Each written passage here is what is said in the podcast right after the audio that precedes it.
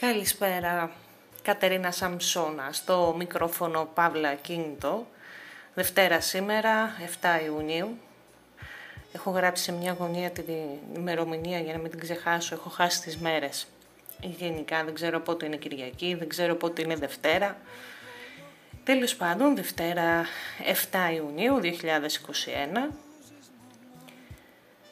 Το καλοκαίρι μάλλον έχει μπει για τα καλά. Έχει 30 βαθμούς έξω. Και εγώ δεν είμαι παιδί του καλοκαιριού, είμαι παιδί του χειμώνα και κυρίως παιδί της ε, άνοιξης πιο πολύ. Δεν μου αρέσει να υδρώνω, δεν μου αρέσει να με καίει ο ήλιος, γενικά δυσανασχετώ. Αλλά τελειώνει εδώ την κρίνια. Πανέρχομαι σήμερα με ένα ακόμα επεισόδιο και θα σας μιλήσω για έναν αγαπημένο μου συγγραφέα, παλιό γνωστό, τον Μάρκο τον ε, Κριτικό. Ο Μάρκος Κριτικός επανέρχεται με το πέμπτο του βιβλίο, το blues της ε, Πεταλούδας. Αλλάζει εκδοτικό, από την Εφέλη πλέον είναι στις εκδόσεις με τέχμιο. Και στο blues της ε, Πεταλούδας συναντούμε έναν παλιό μας γνώριμο, τον Μίλτο Οικονόμου. Τον Μίλτο Οικονόμου τον έχουμε συναντήσει ξανά και στο προηγούμενο βιβλίο, τον κάνει τον ε, Σταυρός από τις εκδόσεις Νεφέλη. Το blues της Πεταλούδας είναι ένα νουάρ αστυνομικό, παλιά σκοπής. Ο Μίλητος Οικονόμου λοιπόν είναι ένας πρώην αστυνομικός, νυν detective, με ροπή στο αλκοόλ, το τσιγάρο, τις γυναίκες και σαφώς όπως κάθε καλός πρώην αστυνομικός που αδίκως έφυγε από το σώμα και είναι πλέον detective, ε, έχει ακόμα το αίσθημα ευθύνης, το οποίο αρκετές φορές αναθεματίζει βέβαια στο βιβλίο. Η ιστορία έχει ως εξής. Έχουμε διακίνηση ναρκωτικών, γυναίκες, δολοφονίες και πρόσωπα υπεράνω υποψίας. Ο Μίλτος Οικονόμου είναι λάτρης της μουσικής και των ε, βιβλίων και μάλιστα στις σελίδες του βιβλίου αυτού αλλά και στα προηγούμενα βιβλία, το συνηθίζει ο Μάρκος ο Κριτικός, ε, θα δούμε αρκετές αναφορές ε, σε μουσική, στίχους, βιβλία, τίτλους, συγγραφείς και όλα συνδέονται με την ανάλογη σκηνή του βιβλίου. Η γραφή του Μάρκου Κριτικού διακατέχεται από καυστικό χιούμορ, αλλά και από περιγραφές που σε κάνουν να μηδιάζεις εξαιτίας του ηρωνικού και πάντα εύστοχου τρόπου γραφής του. Οπότε καλοκαίρι έρχεται, τηρούμε τα κορονομέτρα, διαβάζουμε το blues της ε, Πεταλούδας.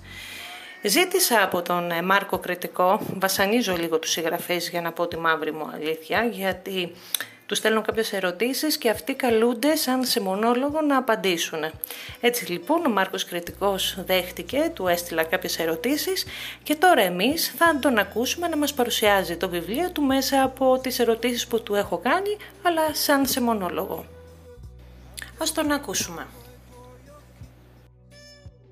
Στο blues της Πεταλούδας, κεντρικός ήρωας είναι ένας ιδιωτικός detective στο μοναστηράκι, ο Μίλτος Οικονόμου, με αμφιλεγόμενες πρακτικές και εναλλακτικούς κώδικες ηθικής που δεν διστάζει να παρανομήσει προκειμένου να εξηχνιάσει την υπόθεση για την οποία πληρώνεται. Πλαισιώνεται από αισθησιακές ε, γυναίκες που παίζουν σημαντικό ρόλο στην έκβαση της υπόθεσης η οποία ξεκινά με την φαινομενικά ακίνδυνη παρακολούθηση μιας φοιτήτριας από Σαντορίνη που όμως τον οδηγεί στα ίχνη ενός μεγάλου κυκλώματος ναρκωτικών και πορνείας και τον φέρνει αντιμέτωπο ε, με ανθρώπους του οργανωμένου εγκλήματος που εισβάλλουν αναπάντεχα και με βίαιο τρόπο στην προσωπική ζωή του, μόλις ανακαλύπτουν τη μοιραία σχέση του με μια πεταλούδα της νύχτας, που γνωρίζει πολλά για την παράνομη δράση τους και πρέπει πάση θυσία να της κλείσουν το στόμα. Η πλοκή της υπόθεσης εξελίσσεται στην Αθήνα και κορυφώνεται στη Μύκονο, στο τελευταίο κεφάλαιο. Πρόκειται δηλαδή για ένα αστικό αστυνομικό, όπως ισχύει και στα περισσότερα σύγχρονα ε, αστυνομικά. Οι κακόφημες γειτονιές του κέντρου της Αθήνας, με τα υποφωτισμένα μπαρ, την ανέχεια, ε, τις πόρνες, τους μετανάστες και τα στέκια διακίνησης ναρκωτικών, μου προσέφεραν την κατάλληλη νουάρα ατμόσφαιρα για να στήσω την υπόθεσή μου, του βιβλίου μου. Ε, είναι και η πόλη μου η Αθήνα που τη γνωρίζω πολύ καλά. Οπότε ήθελα να φτιάξω μια φανταστική ιστορία μέσα σε έναν αληθινό κόσμο. σκοπός μου μέσα στο κλίμα, στο νουάρ κλίμα αυτό του κέντρου της Αθήνας και μέσα από τις ε, υπαρξιακές αγωνίες του ήρωα είναι να καυτηριάσω με χιούμορ την αδυναμία του ανθρώπου να κυριαρχήσει στα πάθη του, τη διαφθορά της εξουσίας, τη διαπλοκή της καλής ε, εντός εισαγωγικών κοινωνίας με τον υπόκοσμο και την απαξίωση της ανθρώπινης ζωής που προϋποθέτει το έγκλημα. Και να σχολιάσω με σαρκαστική διάθεση ανθρώπινες συμπεριφορές σε ακραίες καταστάσεις. Εκεί που, που φαίνεται να χωρίζουν οι δρόμοι της ηθικής και της δικαιοσύνης, τα όρια θήτη και θύματος δεν, φαίνεται να είναι, δεν, δεν είναι διακριτά και η εκδίκηση φαντάζει ως μοναδική διέξοδος. Κυρίαρχο στοιχείο της αφήγησης είναι η συνύπαρξη κομικού και τραγικού στοιχείου, που της προσδίδει χαρακτηριστικά μαύρης κομμωδίας με κάποια διαλύματα σοβαρής ε, πρόζας. Ε, Γενικώς χρησιμοποιώ το χιούμορ ε, σε όλα τα βιβλία μου. Είναι ένα εργαλείο για μένα για να πω ε, με αστείο τρόπο σοβαρά πράγματα.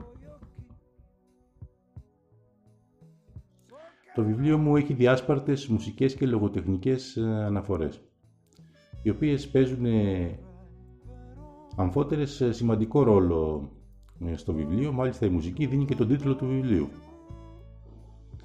Ο ήρωας θεματοποιεί τα τραγούδια της blues, αλλά και βιβλία τα οποία διαβάζει και παίρνει αφορμή για να στοχαστεί με μια υποβόσκουσα φιλοσοφική διάθεση για όλα αυτά τα οποία συμβαίνουν γύρω του.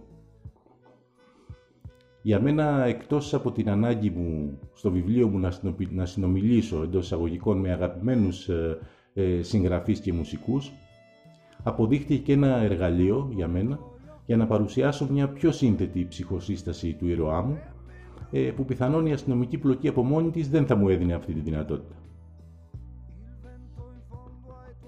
Η ύπαρξη μοιραίων γυναικών είναι από τα ισχυρά στερεότυπα της αστυνομικής λογοτεχνίας, ειδικά ε, την περίοδο, ειδικά παλαιότερα, την περίοδο του Μεσοπολέμου και στο αμερικάνικο hard-boiled ιδιαίτερα.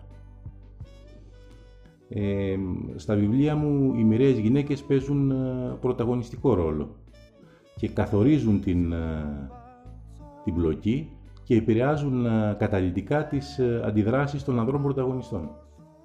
Μην ξεχνάμε ότι στο μπλου της πεταλούδας ε, η ουσιαστικά η πρωταγωνίστρια του βιβλίου είναι μια γυναίκα, η Βαλερή. Ε, νομίζω ότι έχω επηρεαστεί από το αμερικάνικο hard-boiled. Είμαι λάτρης του ύφους και της αισθητικής της εποχής του hard-boiled.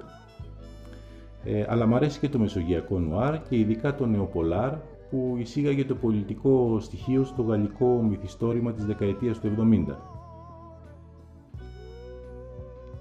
Όταν έγραφα το Blue της Πεταλούδας ήθελα λοιπόν να γράψω ένα σκληρό μυθιστόρημα που να υπηρετεί ως προς την εξέλιξη της αστυνομικής πλοκής ε, βασικές συμβάσεις του αμερικάνικου hardboiled, γενικευμένη διαφθορά, οργανωμένο έγκλημα, μοιραίες γυναίκες κλπ. Προσφαρμοσμένο όμως στην ατμόσφαιρα και, και δεν γίνεται διαφορετικά του μεσογειακού νουάρ. Δηλαδή κοινωνικό σχόλιο, μουσικές, λογοτεχνικές και γαστρονομικές αναφορές, μεσογειακό καλοκαίρι κλπ. Το σκανδιναβικό αστυνομικό, αν και έχει κατακλείσει την παγκόσμια αγορά και έχει εκατομμύρια φανατικούς αναγνώστες, δεν με έχει επηρεάσει στον τρόπο που γράφω. Αναγνωρίζω τις αρετές των σκανδιναβικών αστυνομικών, αλλά θα στέκομαι πάντα κριτικά απέναντι στην περιορισμένη λογοτεχνικότητα, στη σεναριακή γραφή που κλείνει το μάτι, ο συγγραφέας κλείνει το μάτι στις τηλεοπτικές σειρές, γιατί είναι η τάση της εποχής αλλά και, στη θα, θα σταθώ και στη διαφορετικότητα της κουλτούρας των ε, βόρειων λαών που προσωπικά εμένα δεν με συγκινεί ιδιαίτερα. Το ελληνικό αστυνομικό βρίσκεται σε μεγάλη περίοδο ακμής τα τελευταία 10 με 15 χρόνια. Νομίζω ότι ασχολήθηκε με την ελληνική κρίση και κέρδισε πολύ από αυτό. Ε, σε μια περίοδο οικονομικής κρίσης ε, έχουμε κοινωνικές ανισότητες και ακραίες πολιτικές θέσεις. Συνέπεια των παραπάνω στοιχείων αυτών είναι η αύξηση της παραβατικότητας, που είναι το κατεξοχήν αντικείμενο της αστυνομικής λογοτεχνίας. Για τον λόγο αυτό, η αστυνομική λογοτεχνία παρουσιάζει συγκριτικό πλεονέκτημα έναντι των άλλων λογοτεχνικών ειδών, ε, να, να μπορεί να παρακολουθήσει από κοντά το κοινωνικό και πολιτικό γίγνεσθε και επιτρέψει στο συγγραφέα να τοποθετηθεί σχετικά χωρίς να παραπελήσει την μπλοκή του αστυνομικού μύθου. Έτσι προσέδωσε στο ελληνικό, το ελληνικό αστυνομικό μυθιστόρημα, ε, απέκτησε κοινωνικά χαρακτηριστικά, έγινε επίκαιρο, απέκτησε ελληνική ταυτότητα, γιατί ας μην ξεχνάμε ότι η κρίση αυτή δεν ήταν παγκόσμια, ήταν μια ελληνική κρίση με, με τα ιδιαίτερα χαρακτηριστικά της και κέρδισε πολλούς αναγνώστες. Τον Μίλτο Οικονόμου νομίζω πως θα, θα τον ξαναδούμε σε μία τουλάχιστον ακόμα περιπέτεια. Αν θέλει και αυτός βέβαια.